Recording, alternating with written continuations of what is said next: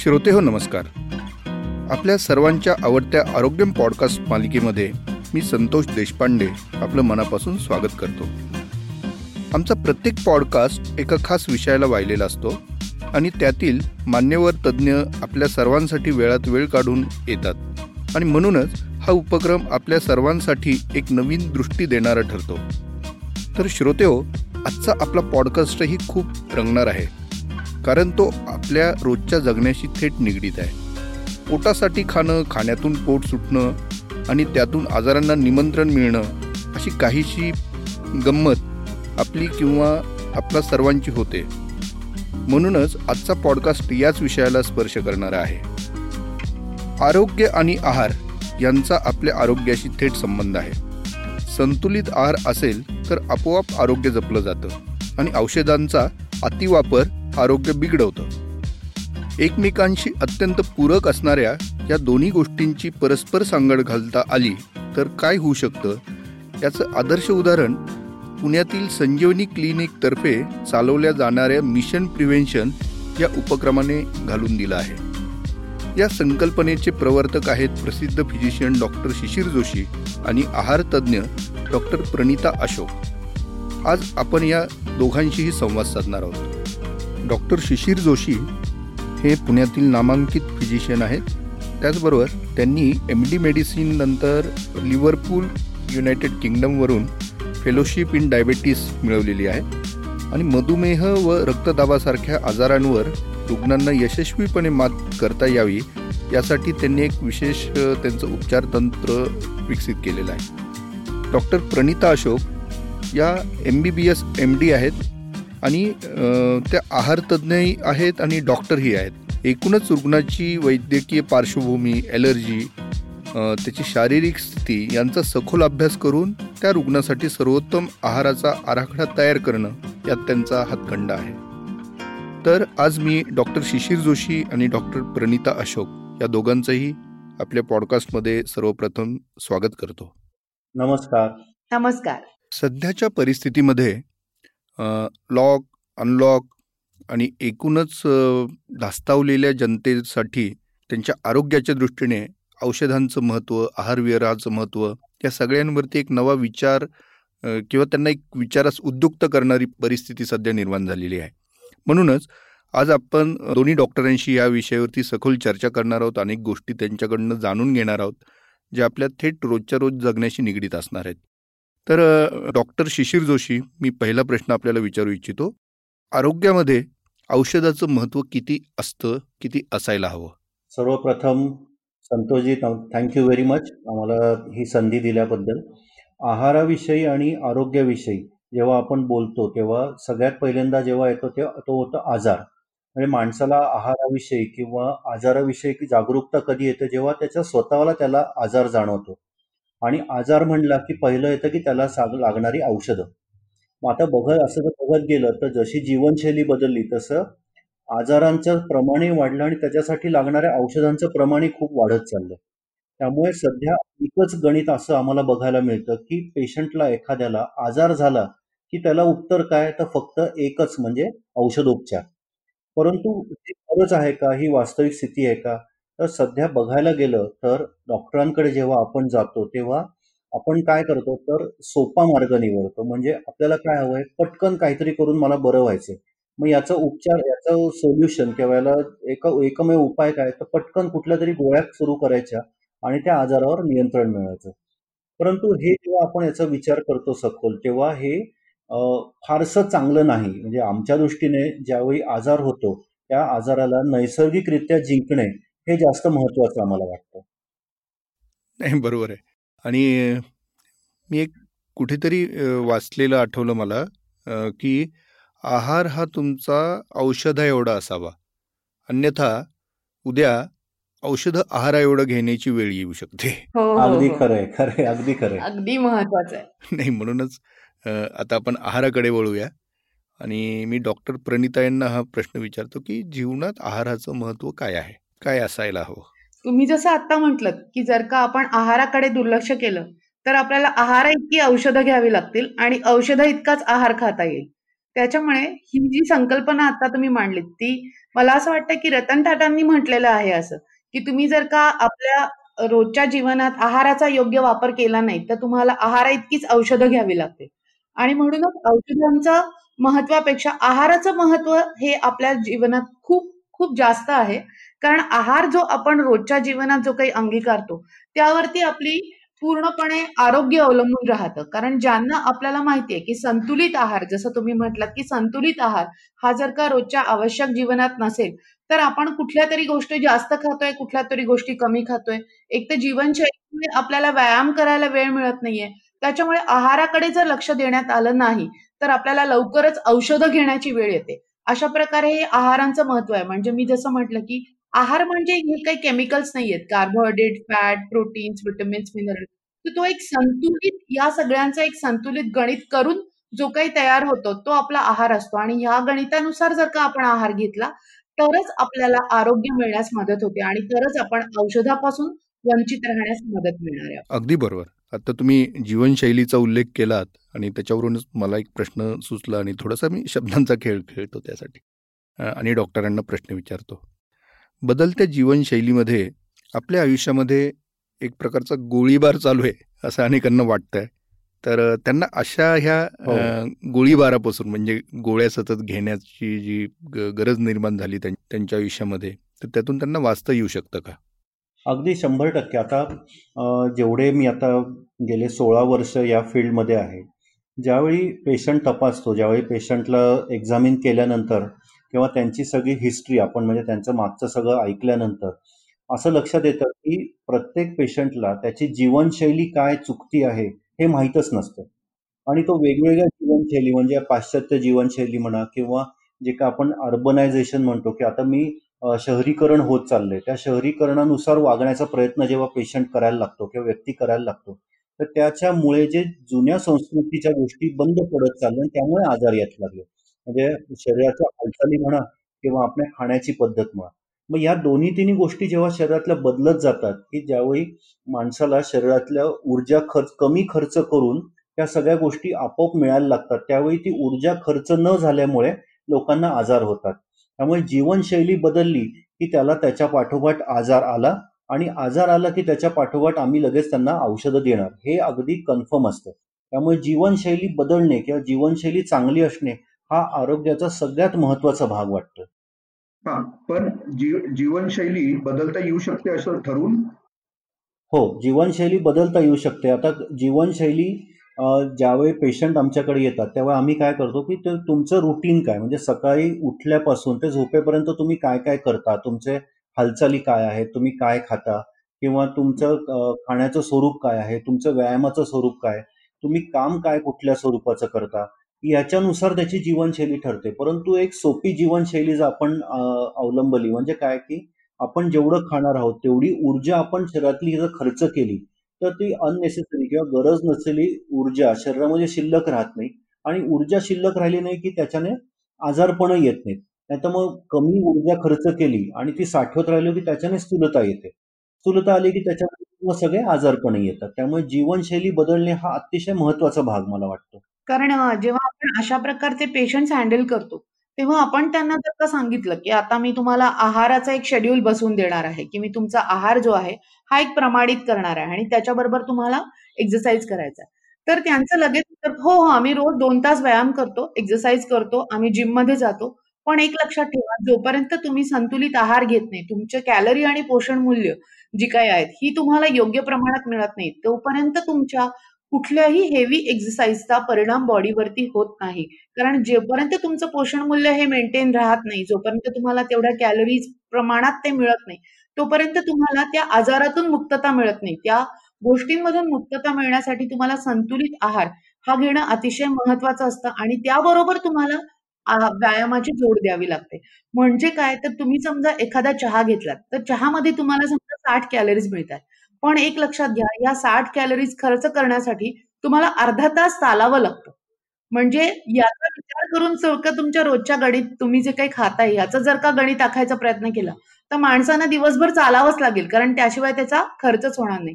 म्हणून जमा होताना जर का आपण त्याची खबरदारी घेतली तर खर्च करताना नक्कीच आपल्याला त्याचा फायदा होऊ शकतो.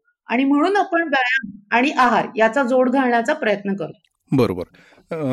मला तर एक सांगा, मिशन प्रिव्हेन्शन ही संकल्पना तुम्ही सुरू केली दोघांनी आणि त्यातून अनेकांच्या आयुष्यामध्ये खूप फरक पडलेला आहे. आहारापासून त्यांच्या औषधांपर्यंत, औषधोपचार ते आधी जे काही घेत होते तो त्यातून खूप त्यांना फरक दिसून आला, त्यांचं आरोग्य सुधारलं. तर ही नेमकी संकल्पना काय आहे आणि यातनं आहार आणि औषधोपचार यांचा कसा मेळ साधला गेला?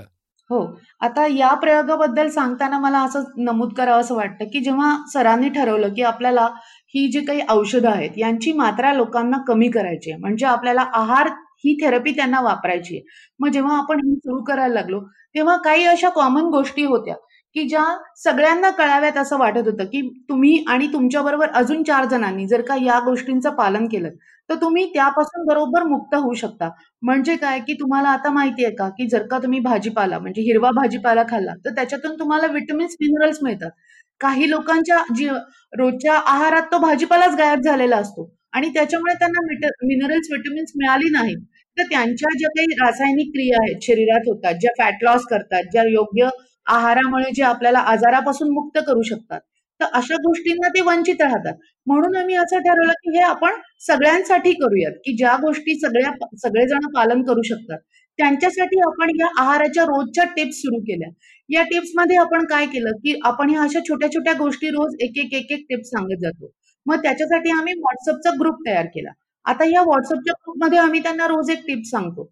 बरं ठीक आहे, ज्यांना व्हॉट्सअपच्या ग्रुपला म्हणजे एक नंबर दिला त्यांना आपण nine five four five zero eight five zero eight five तुम्ही या नंबरला तुमचं फक्त नाव पाठवा, आपण त्यांना रोज एक टिप देऊ. अशा प्रकारे आपले ग्रुप तयार झाले आणि हीच टिप आपण फेसबुकचं जे पेज आहे मिशन प्रिव्हेन्शन म्हणून तिथे पण आपण रोज या टिप्स टाकत असतो. म्हणजे ज्यांना व्हॉट्सअप हँडल करता येत नाही, ज्यांना वेळ नसतो, ते कधीही त्या फेसबुकच्या पेजला जाऊन त्या मिशन प्रिव्हेन्शनचे आपलं जे काही पेज आहे त्याला व्हिजिट करून त्या टिप्स ते रोज बघू शकतात. आणि ह्याच्यातून मेन म्हणजे काय झालं की लोकांच्या शंका यायला लागल्या, मग असं केलं तर चालेल का, मग तसं केलं तर चालेल का, मग त्यांना आपण उत्तरं द्यायला लागलो.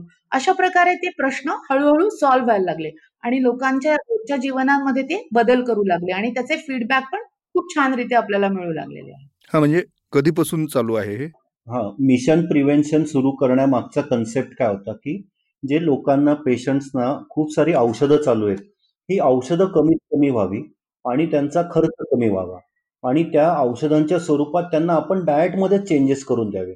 तर त्यांच्या आहारामध्ये जर त्यांचे बदल घडवून आणला तर त्यांच्या औषधांची संख्या कमी होते, औषधांची संख्या कमी होते म्हटल्यानंतर त्यांचा खर्च वाचतो आणि त्याचे होणारे साईड इफेक्ट म्हणजे आपण म्हणतो की एखाद्या गोळीचा साईड इफेक्ट होतो तो होणं सुद्धा टाळतो.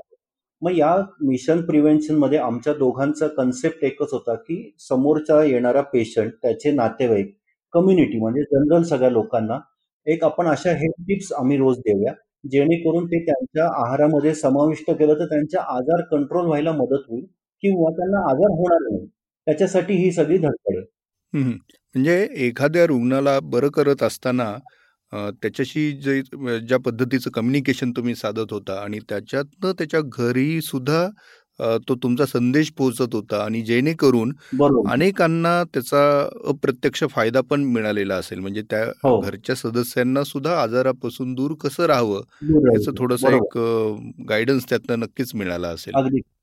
म्हणजे असं झालेलं आहे की आपण एखाद्या एखाद्या बाईला जेव्हा आपण वजन कमी करण्यासाठी काही आहार देतो, बरोबर आहे, तर त्यामध्ये आपण जे काही प्रिकॉशन्स घेतो, तिला ते समजून सांगतो, त्याचा वापर ती तिच्या फॅमिलीसाठी करते आणि तिच्या बरोबर तिच्या फॅमिलीचं पण आरोग्य सुधारण्यास मदत होते. आणि म्हणूनच हे मिशन प्रिव्हेन्शन सुरू केलंय की जेणेकरून आपल्याला या प्रकारच्या टिप्स रोज आपल्याला मिळाव्यात, रोज त्याचं लोकांनी पालन करावं. आणि मुख्य म्हणजे हे मिशन मिशन प्रिव्हेन्शनच्या मागे कुठलाही असं पैसे कमवणे किंवा पेशंट गोळा करणे हा हेतू नाहीये. हे आपण आपण फ्री ऑफ कॉस्ट होतो, म्हणजे आम्ही तुम्हाला त्यांचा नंबर मिळाला की आम्ही त्यांना हे फ्री ऑफ कॉस्ट प्रत्येक पेशंटला आपण हे टिप्स देऊ शकतो की तुम्ही हे असं वागा म्हणजे तुमचा आजार कमी होईल किंवा कंट्रोलमध्ये होईल. असं नाही, हे खूपच मोठं कार्य आहे कारण जे लोक तुमच्यापर्यंत पोहोचलेले आहेत त्यांना तर तुम्ही बरं केलंच आहे, तुम्ही त्यांच्याशी बोलता सुद्धा, आणि जे तुमच्यापर्यंत पोहोचू शकले नाहीत त्यांच्यापर्यंत तुम्ही वेगवेगळ्या माध्यमातून पोहोचून त्यांना मार्गदर्शन वेळेत करण्याचं फार मोठं काम केलेलं आहे. त्यामुळं त्याचा फायदा खूप मोठ्या लोकांना झालेला आहे, खूप मोठ्या संख्येने लोकांना आता या तुमच्या उपक्रमात सामील होता आलेलं आहे असं मला वाटतं. आता एक मला प्रश्न विचारावासा वाटतो की आहार व्यवस्थापन हा वजनाशी जितका संबंध आहे आजार व्यवस्थापनाचा आणि तितकाच वजनाचा आजारपणाशी आहे आणि आजारपणाचा औषधोपचाराशी आहे, बरोबर? म्हणजे आजवर आपण हाताळलेल्या केसेसमध्ये असे काही निष्कर्ष तुम्ही सांगू शकाल का? सांगतो. आता याच्यात महत्त्वाची बाब सांगायची म्हणजे की आपण आम्ही जेव्हा एम बी बी एस करतो किंवा आता पोस्ट ग्रॅज्युएशन करतो या सगळ्या याच्यामध्ये किंवा एक जेव्हा आम्ही इंटर्नशिप करतो किंवा त्यावेळी पोस्ट ग्रॅज्युएशनचं शिक्षण घेत असतो त्यावेळी ना आम्ही बघितलंय की आहार या विषयाला कुठं फार महत्त्वच दिलं जात नाही. म्हणजे आहाराच्या ऐवजी कुठल्या गोळ्या वापरू, आहाराच्या ऐवजी कुठले पावडर्स वापरू हे मात्र शिकवलं जातं, परंतु आहाराचं महत्त्व शिकवलं जात नाही. पण ज्या ज्यावेळी आता आम्ही हे सुरू करून मिशन प्रिव्हेन्शन हे सुरू करून आम्हाला जवळजवळ आता चौथं वर्ष आहे, या चौथ्या वर्षामध्ये जवळजवळ चार ते पाच हजार पाच हजार जवळजवळ पेशंट आमचे झाले की जे पेशंट आमच्याकडे आले त्यांना समजावून सांगितलं की बाबा तुमचं शुगर वाढलेली आहे, तुमचं ब्लड प्रेशर जास्त आहे, पण तुम्हाला हे आटोक्यात आणायचं असेल तर तुम्हाला या गोष्टी करायला पाहिजे. तुम्ही औषधं घ्या, परंतु औषधांच्या व्यतिरिक्त पहिलं काम करा म्हणजे जीवनशैली बदल, लाईफस्टाईल बदलायची. ही जर लाईफस्टाईल बदलली तर असे बरेच पेशंट आहेत की ज्यांचं शुगर कंट्रोल झाली म्हणजे त्यांचा डायबिटीस कंट्रोलमध्ये गेला आणि काही लोकांचा डायबिटीस संपला सुद्धा, म्हणजे त्यांचं वजन आटोक्यात आल्यानंतर त्यांचं H B A one C करतो म्हणजे शुगर ॲव्हरेज शुगर रेकॉर्ड हे जनरली साडेपाच पर्यंत नॉर्मल माणसांचं असतं त्यांचं सुद्धा त्याच लेवलला आलं आणि त्यांच्या गोळ्या बंद झाल्या. ब्लड प्रेशरचंही की त्यांचं ब्लड प्रेशरच्या गोळ्या बंद झाल्या. कोलेस्ट्रॉल कोलेस्ट्रॉलच्या गोळ्या तुम्ही बघा सर्रास एक आड एक माणूस कोलेस्ट्रॉलची गोळी चालू असते की त्यांचं कोलेस्ट्रॉल जास्त आहे, परंतु आहार कंट्रोल, आहारावर नियंत्रण आणि व्यायाम याची जर सांगड घातली तर आपल्याला कोलेस्ट्रॉलच्या गोळीची सुद्धा गरज पडत नाही. थायरॉइडचा कित्येक स्त्रियांमध्ये थायरॉइडचा आजार आपल्याला बघायला मिळतो. या थायरॉइडचा हॉर्मोनची जी गोळी असते ती जर जीवनशैली बदलली नाही तर तिचा डोस हा वाढतच जातो. परंतु आमच्या लक्षात असं आलंय की गेल्या कित्येक दिवसांमध्ये पेशंटवर जे काय आहाराविषयी बदल जाणव केले त्याच्यानंतर त्यांच्या गोळ्यांची डोस हा अतिशय कमी प्रमाणावर लागायला लागला. हे एक या हे एक प्रकारची जादू आहे. आणि हा आहार जो आपण घेतो हा आहार हे औषधासकर सारखं घ्यायचंय, म्हणजे याला असं नाही की मला आता एवढंच खावं लागणार वगैरे नाही, परंतु जर तुम्हाला गोळ्या नको असतील तर तुम्ही डेफिनेटली आजार आहारामध्ये कंट्रोल करा की तुमचा आजार हा कंट्रोल झालाच पाहिजे. म्हणजे आता सरांनी सांगितलं तसं आपण जे काय देतोय याच्यामध्ये कोणत्याही औषधांचा वापर करत नाही की वजन कमी करायची औषधं द्यायची नाही, कुठल्याही पावडर्स वापरत नाहीत की प्रोटीन शेक्स पाहिजे किंवा कुठल्या प्रकारचे मशीन आपण ट्रीटमेंट वापरत नाहीये किंवा हेवी एक्सरसाइजेस वापरत नाहीये. आपण फक्त त्यांचा आहार बॅलन्स करून देतोय, समतोल आहार देतोय आणि त्यांना काही ज्या ज्या शक्य होतील अशा दृष्टीनं आपण त्यांच्या रोजच्या जीवनातील हालचाली वाढवतोय. म्हणजे ठीक आहे की तुम्हाला आता नाही वेळ मिळत एक तासभर वॉक करायला, तुम्ही अर्धा अर्धा तास दोन वेळा करा. जी म्हातारी माणसं असतात की ज्यांना नाही शक्य होत बाहेर जाणं करणं आता या कोविडच्या पिरियडमुळे, तर ठीक आहे दर दोन तासांनी दहा मिनिटं का होईना तुम्ही घरातल्या घरात चाला. अशा प्रकारच्या व्यायामाने सुद्धा त्यांच्या शुगर्समध्ये प्रचंड फरक झालेला आहे. म्हणजे एक अशक्यप्राय गोष्ट जी काही आपण इमॅजिन करू शकत नाही की काही मायग्रेनचे पेशंट सुद्धा आपण फक्त आहाराने ट्रीट करून त्यांच्या सुद्धा गोळ्या बंद केल्यात की जिथे न्यूरोलॉजिकल एक्झामिनेशनची सुद्धा गरज पडली होती अशा गोष्टी सुद्धा आपण आहाराने ट्रीटमेंट देऊन त्या बंद केलेल्या आहेत. ऍसिडिटी सारख्या खूप कॉमन असणाऱ्या आजारांमध्ये सुद्धा समतोल आहाराचा अतिशय चांगल्या प्रकारे फायदा होतो आणि तो आपण त्यांच्या गोळ्या बंद करून सिद्ध करून पण दाखवला आहे.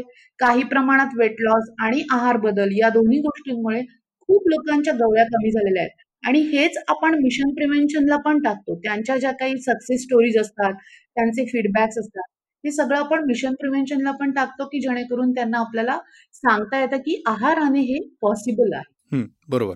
आणि आता डॉक्टर तुम्ही एक उल्लेख केला गोळ्यांचा, तर मला एक प्रश्न असा विचारावा असा वाटतं की अनेकदा लोकांना आपल्या आजारावरती मात करण्यासाठी किंवा आजार आटोक्यात आणण्यासाठी गोळ्या घेण्याची सवय असते, म्हणजे वैद्यकीय सल्ल्यानुसारच अर्थात ते घेतल्या जातात.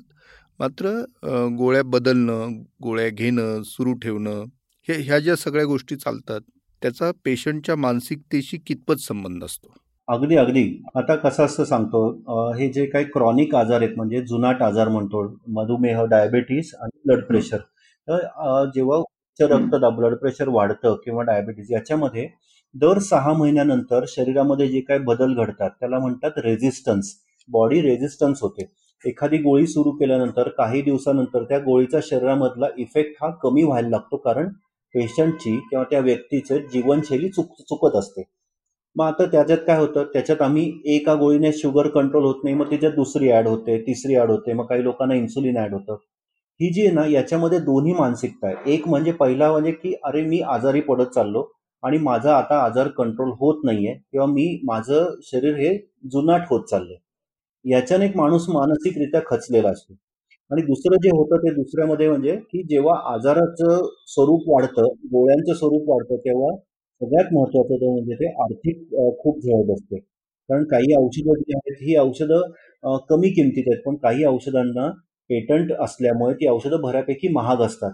त्यामुळे ज्या आजाराचा सुरुवातीचा खर्च अक्षरशः पाचशे रुपये महिना असतो, त्या आजाराचा खर्च पाच हजार रुपये महिना होऊन बसतो किंवा त्याच्यापेक्षाही जास्त होतो, की जो शेवटी किती म्हणलं तरी महिन्यानंतर आपल्याला वाटतं अरे किती म- माझ्या कमाईमधले पाच ते दहा हजार रुपये मी फक्त औषधांवरच खर्च करतोय. या दोन्ही मानसिकतेमध्ये खूप फरक पडतो. तर अ, लॉकडाऊनचा काळ चालू होता आणि आता थोड्याशा गोष्टी अनलॉक होऊ पाहत आहेत, झालेल्या आहेत. मात्र ह्या मोठ्या काळामध्ये लोकांना अ, त्यांच्या ज्या सवयी होत्या, आहार विहाराच्या सवयी होत्या, अ, आणखी काही आउटिंग हो होतं, हॉटेलिंग होतं, ह्या स- ह्या ज्या सगळ्या गोष्टी होत्या, तर त्याच्यामध्ये बऱ्यापैकी परिणाम झालेला दिसतोय, त्याच्यात बदल झालेला दिसतोय. तर ही एक प्रकारची संधीच होती त्यांना, आयुष्य एक बॅलन्सिंग आयुष्य इथून पुढे जगण्याची सवय लावण्यासाठी, असं मला वाटतं. तर इथून बरोबर. पुढं ह्या संधीचा फायदा त्यांनी कशा पद्धतीने घेतला पाहिजे असं आपल्याला वाटतं? आता बाय चान्स या कोविडमुळे आपलं बाहेरचं जे काही खाणं बंद झालेलं आहे, त्याच्यामुळे आपल्याला हे नक्कीच की घरातल्या आहाराचा काय फायदा आहे हे आपल्याला कंपल्सरी त्यांना आ- निद- निदर्शनास आणून देता यायला लागलेलं आहे. की अशा प्रकारे जेव्हा लोक घरातले आहार घेतात तेव्हा त्यांचं आजारी पडण्याचं प्रमाण ऑटोमॅटिक कमी होतंय. प्रिझर्वेटिव्ह जे बाहेरच्या खाण्यातून जात होते त्याचं प्रमाण कमी होतंय. फक्त हे जे काही प्रिझर्वेटिव्ह आपण आता पॅकेट फूड म्हणजे जे काही चिप्स असतात हे असतात याच्याविषयी जागरूकता तर आपण निर्माण करतच आहोत मिशन प्रिव्हेन्शन मधून, की हे असं का खायचं नाही, त्याच्यामुळे तुम्हाला काय दुरुपयोग होतील. आणि घरातलंच खाल्ल्यामुळे म्हणजे अगदी त्यांनी वडापाव खाल्ला तरी चालतो, पण घरातलाच असेल तर आपल्याला ट्रान्सफॅट सारख्या ज्या काही गोष्टी इ- इतर वेळेला जे काही हृदयरोग अ, निर्माण होण्यास कारणीभूत होत्या, अशा प्रकारचं ट्रान्सफॅट लोकांचं ऑटोमॅटिक घेणं कमी झालेलं आहे. आणि त्याच्यामुळे हे जे काही तेलकट तुपकट पदार्थ आपण जे बाहेर खाऊ नका असं जे त्यांना आपण खूप वेळा असे जेव्हा आपण त्यांना अ, दे सांगत होतो तेव्हा ते ऑटोमॅटिक कमी झाल्यामुळे हे आजारपण जे काही जीआयटीशी रिलेटेड म्हणजे पोटांचं पोट बिघडणे या प्रकारचे आजार त्यांचे नक्कीच कमी होऊ लागलेले आहेत. आणि ह्याचा या सगळ्यांना आता अनुभव येतोच आहे. त्याच्यामुळे घरातलं खाऊन म्हणजे मी काय लॉकडाऊन पिरियडमध्ये जेव्हा आपण हा प्रयोग सुरू केला ऑनलाईन कन्सल्टन्सीने, तेव्हा लोकांची ऑटोमॅटिक वजनं ही आहार कंट्रोलमध्ये यायला लागली. ज्यांना त्याचं महत्व कळालं त्यांना, पण ज्यांना कळत नाहीये त्यांना आपण सांगतोय की नाही हा आहार जर तुम्ही घेतला तर तुमची नक्कीच तुमची ही वजनं जी काही आहेत ती आटोक्यात राहतील. घरातल्या घरात व्यायाम करून जे काही तुम्ही आता खाताय ते पचवण्याची शक्ती पण तुम्हाला, पोटाला ती शक्ती निर्माण होईल. ताकासारखे जे काही पदार्थ आपण घरातल्या घरात घेऊ शकतो अशा पदार्थांनी आपल्याला पचनशक्ती सुधारण्यास सुरुवात होते. आणि शिवाय फळांचा आपण त्याच्यामध्ये वापर करू शकतो. आपण हिरव्या भाजीपाल्या किंवा अ, जे काही ग्रीन व्हेजिटेबल्स म्हणतो अशा गोष्टींनी जर का आपण त्याचा रोजच्या आहारात वापर केला, की बायचान्स आता लोकांना चॉईस नाहीये त्याच्यामुळे त्याचा वापर केल्याने आपल्या आहारात किती चेंजेस होत आहेत हे आता त्यांना ऑटोमॅटिकच कळायला सुरुवात झालेली आहे. ज्यांना कळत नव्हतं त्यांनी आता याचा अनुभव पण घ्यायला सुरुवात झालेली आहे. आणि ज्या लोकांना ऑलरेडी काही औषधं सुरू होते, अ, कुणाला रक्तदाब आहे, कुणाला हा मधुमेह आहे, तर अशा रुग्णांनी आपल्या आहाराविहाराबद्दल आता अ, कुठली विशेष खबरदारी घ्यायला हवी असं आपल्याला वाटतं?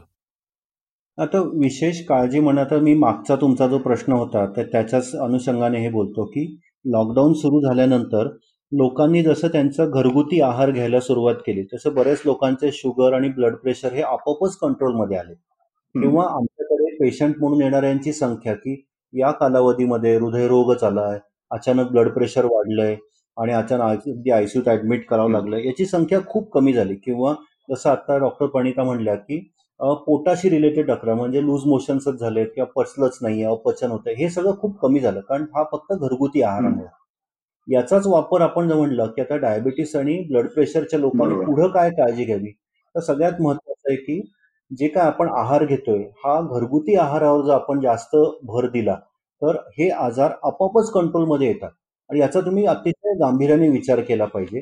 आणि लॉकडाऊनच्या काळामध्ये एक मात्र अ, घडलं की त्याच्यामध्ये त्यांना काय झालं की हम्म, लोकांचं जी फिरण्याची किंवा व्यायामाची जी सवय होती ती व्यायामाची सवय मोडली, की त्यांना ते आता चालायला जाता येत नाही, फिरायला जाता हम्म, येत नाही.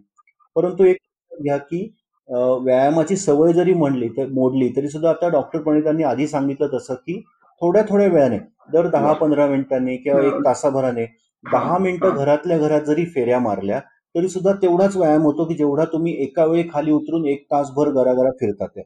त्यामुळे दर दहा मिनिटांनी एक दहा पंधरा मिनिटं जरी व्यायाम, दर एक हम्म, तासाने दहा पंधरा मिनिटं जरी व्यायाम केला, चाललाच फक्त, तरी सुद्धा हा पुरेसा पडतो. त्यामुळे याचा, ह्या संधीचा, लॉकडाऊनच्या संधीचा फायदा घेऊन आपण आपले आजार कंट्रोल करता येतात याचं हम्म, लक्षात ठेवा.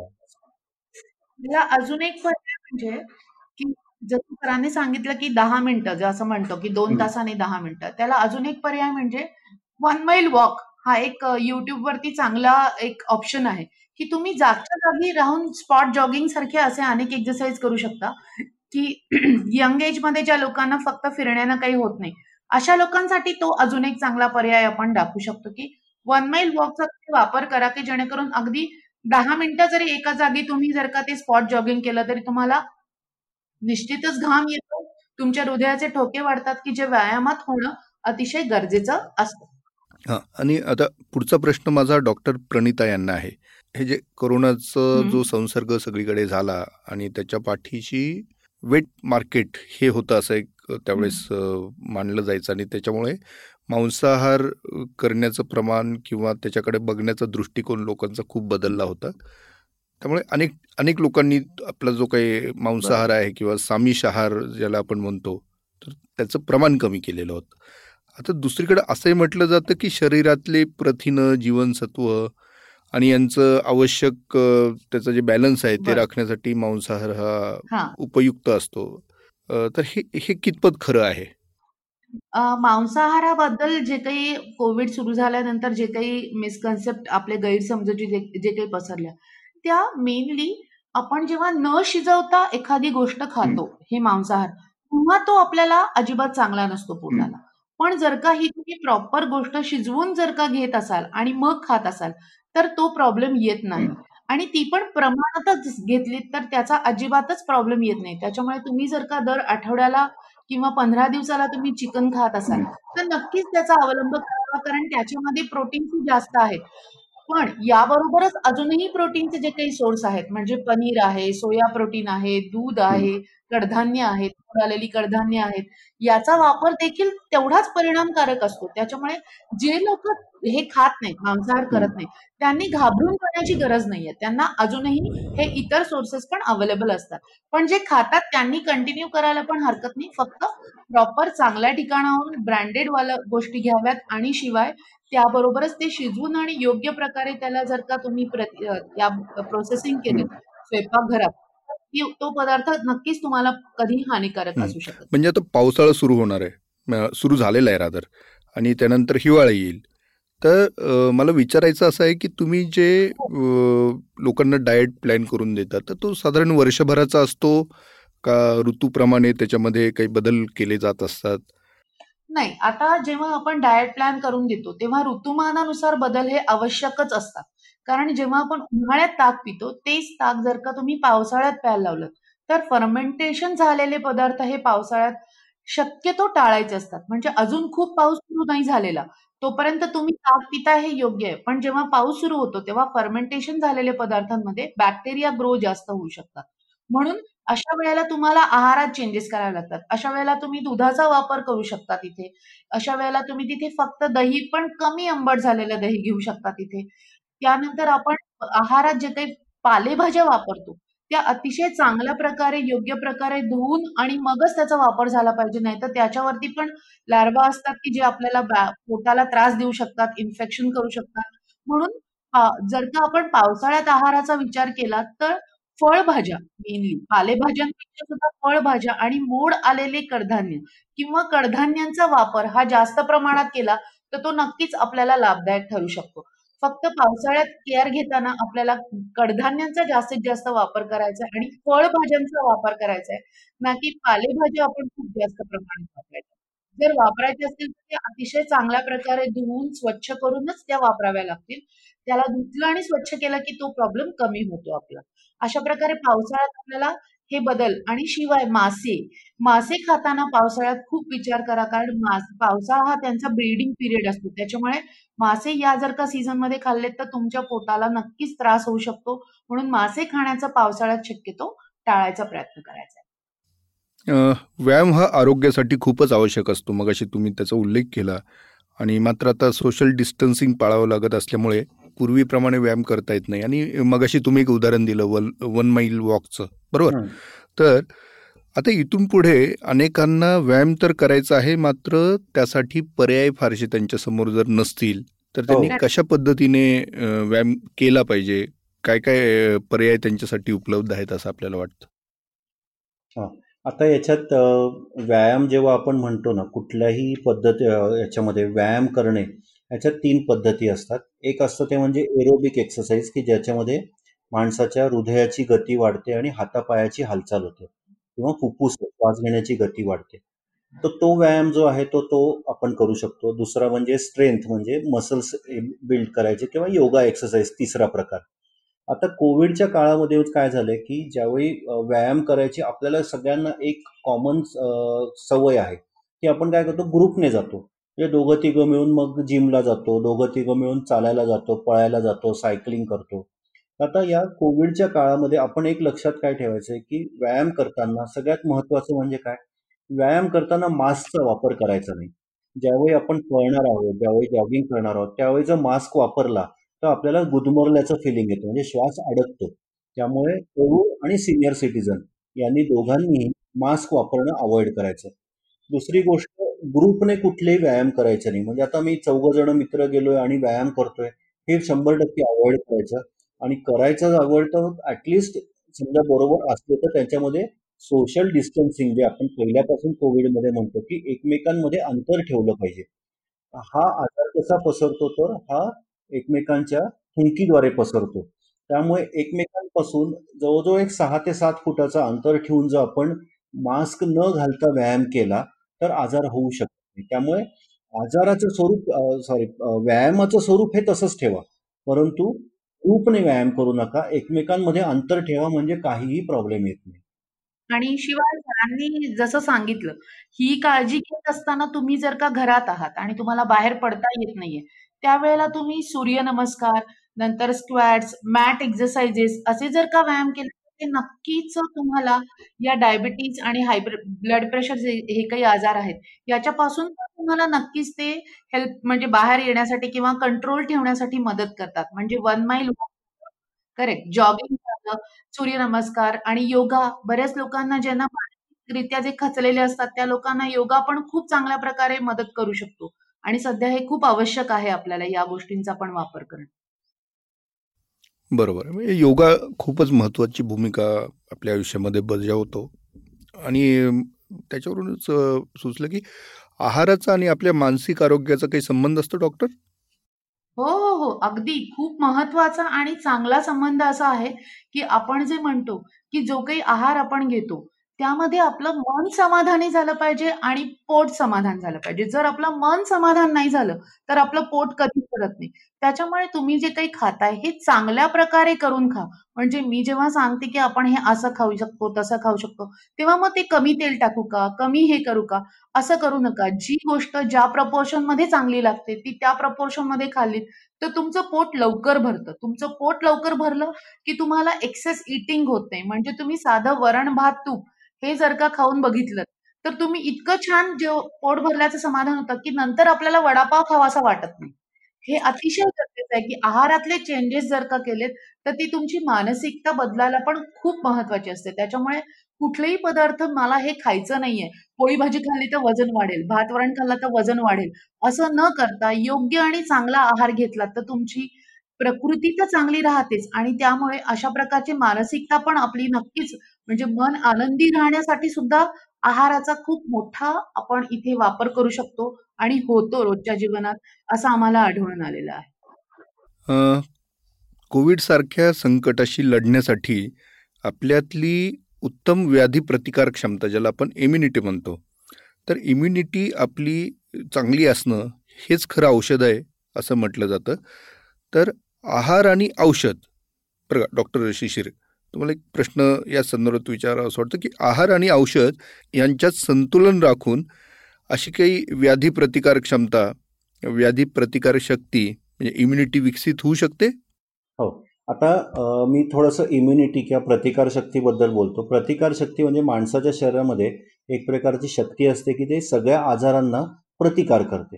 आता ही प्रतिकारशक्ती वाढवणे किंवा चांगली ठेवणे याचे सोपे सोपे उपाय काय, तर आमच्या दृष्टीने प्रतिकारशक्तीचा सगळ्यात चांगला कंट्रोल किंवा चांगलं चांगली ठेवणे याच्यासाठी दो म्हणजे आहार आणि दुसरं म्हणजे झोप. जर माणसाच्या आयुष्यामध्ये आहार चांगला असेल आणि माणसाची झोप व्यवस्थित होत असेल किंवा त्याला कुठल्याही प्रकारचे स्ट्रेस नाही आहेत किंवा तो एक्सेसिव्ह काम करत नाही, म्हणजे ओव्हरवर्क झालेला आहे, खूप दमून आलेलो आहे, झोपच होत नाहीये किंवा त्याला मानसिक ताण आहे पण त्याची झोप होत नाहीये, हे जेव्हा सगळे एकमेकांशी निगडीत होतात त्यावेळी त्याची प्रतिकारशक्ती खचते. आणि तिसरा प्रतिकारशक्ती कमी होण्याचं कारण म्हणजे आपले आजार. आता आता कोविड सारख्या आजारामध्ये जास्तीत जास्त कोणाला आजार प्रॉब्लेम झाला तर हे सिनियर सिटीजन्स म्हणजे प्रौढ लोकांना किंवा म्हाताऱ्या लोकांना का झाले, कारण त्यांच्याकडे डायबिटीस आहे, त्यांना ब्लड प्रेशर आहे. तर ह्या सगळे जे आजार आहेत हे तुमच्या प्रतिकारशक्तीला कमी करत असतात. ही प्रतिकारशक्ती कमी झाली की सगळ्या प्रकारच्या आजारांना आपली ज्यांची प्रतिकारशक्ती कमी ते म्हणजे एक प्रकारचं कुरणच मिळतं आणि त्या सगळे आजार त्याच पेशंटला होत असतात. त्यामुळे प्रतिकारशक्तीचा आणि आजाराचा फार महत्वाचा भाग आहे. आणि आहार आणि प्रतिकारशक्ती हा जर का आपण विचार केला तर मला असं वाटतं काही गोष्टी ह्या रोजच्या आहारात घेतल्यात तर नक्कीच तुमची प्रतिकारशक्ती पण वाढण्यास मदत होते. उदाहरणार्थ ड्रायफ्रुट्स जे म्हणतो आपण, म्हणजे बदाम, अक्रोड किंवा मनुके, हे जे काही गोष्टी आहेत हे इसेन्शियल ऑइल्स देणाऱ्या वस्तू आहेत. म्हणजे काय, तर त्याच्यामुळे आपली ब्रेनला जे काही स्टिम्युलेशन्स असतात ही चांगल्या प्रकारची स्टिम्युलेशन्स मिळतात, त्याच्यामुळे आपल्याला अतिशय चांगल्या प्रकारची मानसिकता बदलायला सुरुवात होते. डिप्रेशन सारख्या गोष्टीतून आपण बाहेर येऊ शकतो. किंवा व्हिटॅमिन सी ही एक आपल्याला प्रतिकारशक्तीसाठी अतिशय आवश्यक असणारी गोष्ट आहे, की आपण म्हणतो आंबट जी काही गोष्टी आहेत की लिंबू, साधा लिंबू रोजच्या आहारात तुम्ही जर का वापरलात की पोहे खाताना लिंबू घ्या, वरण भात घेताना लिंबू घ्या, भाजीवरती लिंबू पिळून घ्या, हे तुम्हाला डायरेक्ट औषध म्हणून देतोय आपण. किंवा आवळा, एक जर का मोरावळा घेतला तर वीस ऑरेंजेस, संत्री जे असतात त्याच्यातलं व्हिटॅमिन सी एका मोरावळ्यात मिळतं. म्हणजे जे काय आपण पूर्वी जे काही तो आवळा आपण उन्हात वाळवून त्याचं जे काही वाळवण करून रोज आपण आहारात घेतो, अशा गोष्टी आपण जर का आहारात सुरू केल्या तर व्हिटॅमिन सी जे प्रतिकार शक्तीसाठी अतिशय आवश्यक मानलं जातं हे आपल्याला त्याच्यातून मिळू शकतं. त्यानंतर आपण रोजच्या आहारामध्ये जेवढ्या काही गोष्टी फळभाज्या पालेभाज्या इन्क्लूड करू त्याच्यामध्ये पण आपल्याला प्रतिकार शक्ती मिळते आहे.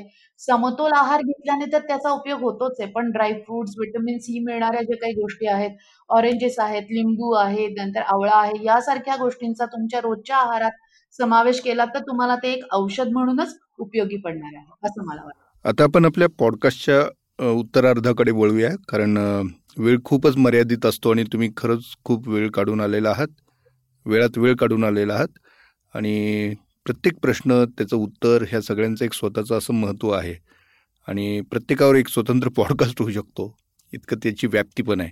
तर मला एक प्रश्न आपल्या दोघांनाही विचारायचा आहे, तो असा की आगामी काही महिन्यामध्ये किंवा आगामी काळात आपला आपल्या आरोग्याकडे पाहण्याचा दृष्टिकोन कसा असायला हवा आणि त्यासाठीचे आपले प्राधान्यक्रम काय असावेत असं आपल्याला वाटतं?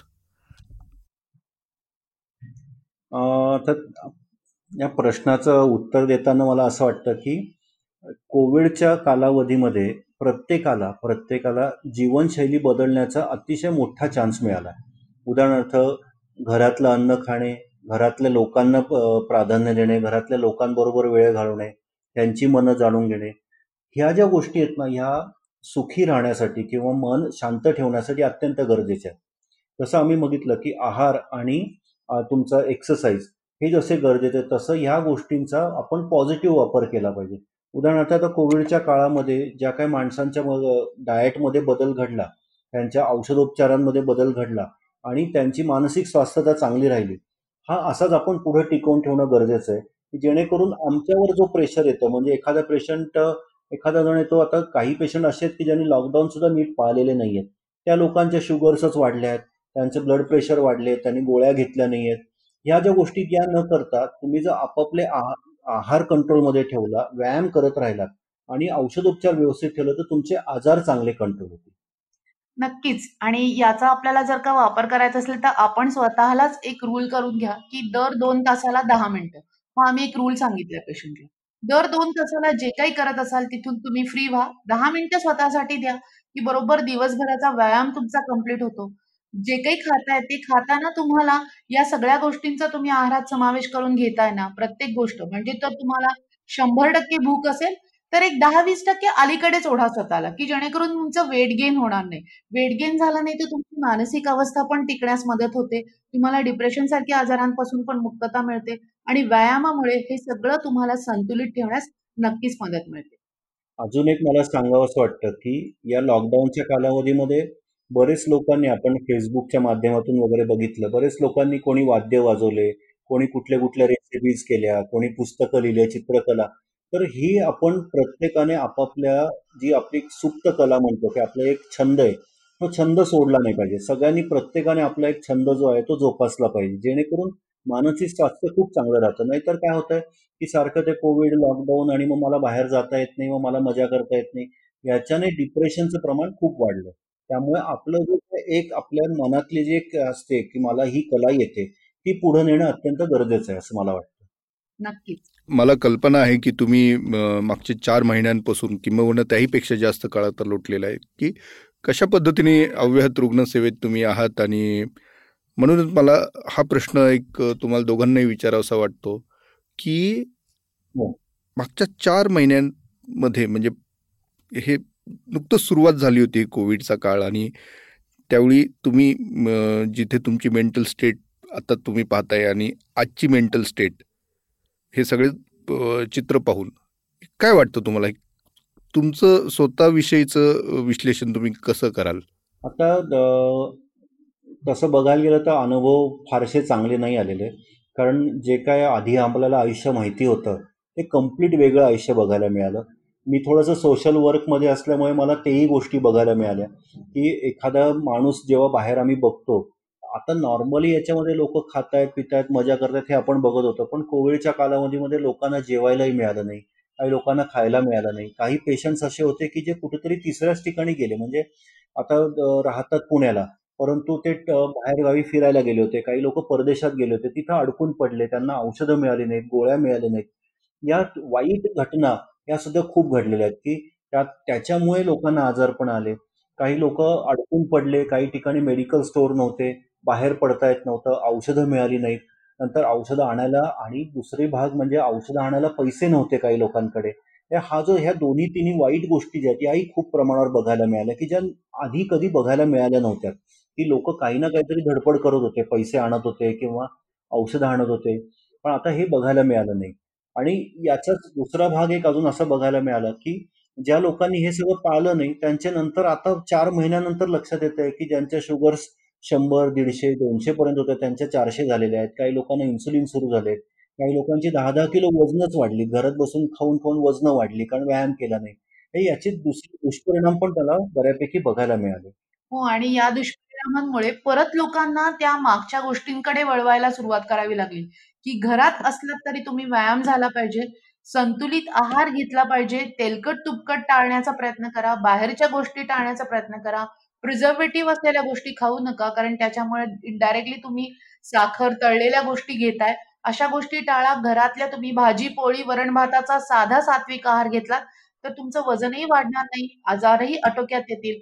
आणि रोजचा काही ठराविक प्रमाणातला एक्सरसाइज वेगवेगळ्या प्रकारे करून घेतलात तर ते नक्कीच तुम्हाला मेंटेन ठेवण्यासाठी उपयोग होईल. आणि सरांनी सांगितलं की स्वतःची आवड जपा घरात असल्यानंतर सुद्धा, हे खूप महत्वाचं आहे. अगदी बरोबर आहे. आणि मला पुन्हा एकदा मी त्याच शेवटच्या प्रश्नाकडे वळतो की मला आणखी पुढे विचारायचं असेल की डॉक्टर म्हणून आपण आपल्याला चार महिन्यांनी काय दिलं, असं असा माझा थेट प्रश्न आहे.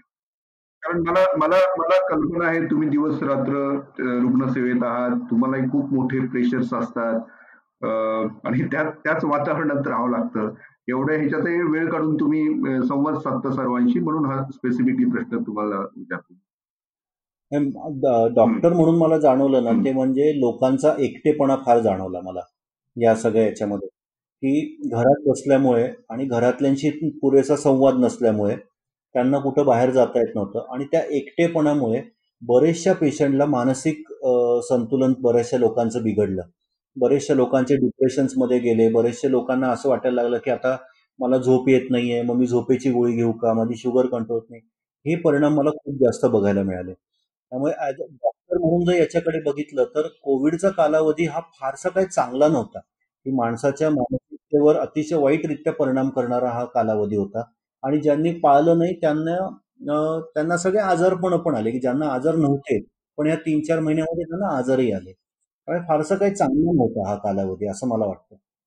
पण ज्यांनी पॉझिटिव्हली बघितलं या गोष्टींकडे, की जेव्हा आम्ही काउन्सिलिंग करत होतो की ठीक आहे उलट तुम्हाला घरात राहायला मिळतंय, तुम्हाला घरचं खायला मिळतंय, तर तुम्ही त्याचा या गोष्टींचा वापर करून तुम्ही नक्कीच तुमची वजन कमी करू शकता. तर काही पॉझिटिव्हली पण बघितलं तर या लोकांनी चांगले रिझल्ट पण दिलेले आहेत. पण ज्यांचा त्या दृष्टी तो दृष्टिकोनच नाहीये बघण्याचा की आपण याचा चांगला पण वापर करून घेऊ शकतो, त्यांचे रिझल्ट निगेटिव्ह कडे आलेले होते. आणि मग त्यांना परत आपल्याला काउन्सिलिंग करून की नाही असं नाही चालणार, तुम्हाला चांगल्या गोष्टींचा वापर केला तर नक्कीच इथून पुढचं आयुष्य पण चांगलं होईल. योग्य जे काही गव्हर्नमेंट जे काही तुम्हाला रेग्युलेशन सांगतंय, मास्क वापरा सांगतंय, की जेणेकरून कोविड पासून आपण लवकरात लवकर सुटका झाली तर या सगळ्या गोष्टी तुम्हाला परत करायला मिळणार आहेत. हे पण अशा प्रकारचं पण काउन्सिलिंग करावं लागतंय, कारण ठिकठिकाणी मास्क जर का वापरले नाही तर त्याचे दुष्परिणाम इतरांना भोगावे लागतात. म्हणून तो एक काउन्सिलिंगचा पार्ट आता बनलेला आहे की जो आधी नव्हता आमच्या इथे. हां डॉक्टर प्रणिता, आणि माझ्या माहितीनुसार जेव्हा तुम्हाला तुम्ही डाएट प्लॅन तुम्ही सांगता त्यावेळी तुम्ही दोघांनाही बोलवता, म्हणजे नवरा बायको अशा दोघांनाही बोलवता आणि तुमचा डाएट प्लॅन त्यांना समजून सांगता. आताच्या लॉकडाऊनच्या काळामध्ये नवरा आणि बायको सक्तीने दोघंही घरी असल्यामुळे मला वाटतं तो प्लॅन एक्झिक्यूट करायला दोघांनाही खूप सोपं जात असेल. नाही नाही, अगदी अगदी बरोबर आहे. त्याच्यामुळे काय झालं, एका ते म्हणतो ना एकाचे कान टोचले की दुसऱ्याचे बरोबर टोचले जातात, त्याच्यामुळे दोघंही सुधारले जातात. त्याच्यामुळे एकावरती एक फ्री असं म्हटलं तरी अगदी चालेल. पण त्याचा चांगला परिणाम होतो हे आम्हाला खूप छान वाटतंय, की आपण औषधांकडून आहाराकडे जाताना लोकांना त्याचे खूप फायदे होत आहेत. आणि हीच पद्धती त्यांनी वापरली तर पुढे पुढच्या आयुष्यात पण त्यांना औषधांचा शक्यतो वापर करायची गरज पडणार नाही. अशाच प्रकारे आम्ही त्यांचं काउन्सिलिंग त्यांना त्या दिशेनं वळवण्याचा प्रयत्न करतो. तर डॉक्टर शिशिर आणि डॉक्टर प्रणिता तुमचा आभार व्यक्त करतो, कारण खूप वेळ वेळात वेळ काढून तुम्ही इथे आलेलात, मला कल्पना आहे त्याची. मात्र हा विषय इतका महत्त्वाचा आहे आणि ह्या आपल्या संवादाच्या दरम्यान जे इतके अनेक प्रश्न उपस्थित झाले आणि त्यातनं त्या उत्तरातनंही अनेक उपप्रश्न पुढे समोर येणार आहेत, तर ह्या सगळ्यांवरती आपण आरोग्यमधून आवर्जून भेटत राहूया. तर तुमच्या दोघांचे मी पुन्हा एकदा आभार व्यक्त करतो. आणि हे श्रोत्यांसाठी तुम्ही ज्या काही गोष्टी आत्ता सांगितलेल्या आहेत, शेअर केलेल्या आहेत, त्या त्यांच्या आयुष्यामध्ये एक नवी दिशा देणाऱ्या नक्की ठरतील. डॉक्टर शिशिर आणि डॉक्टर प्रणिता हे ज्या ज्या लोकांपर्यंत पोहोचलेले आहेत आत्तापर्यंत त्यांचं कार्य आणि हे मिशन, तर ते आणखी यशस्वी होईल आणि त्याच्या त्याचा फायदा सर्वांना आणखी मोठ्या प्रमाणात होईल होत राहील. आणि त्यासाठी आरोग्यम परिवार तुमच्या मागं कायम सदैव उभा आहे एवढं मी बोलतो आणि आता आपल्या सर्वांचा निरोप घेतो. धन्यवाद.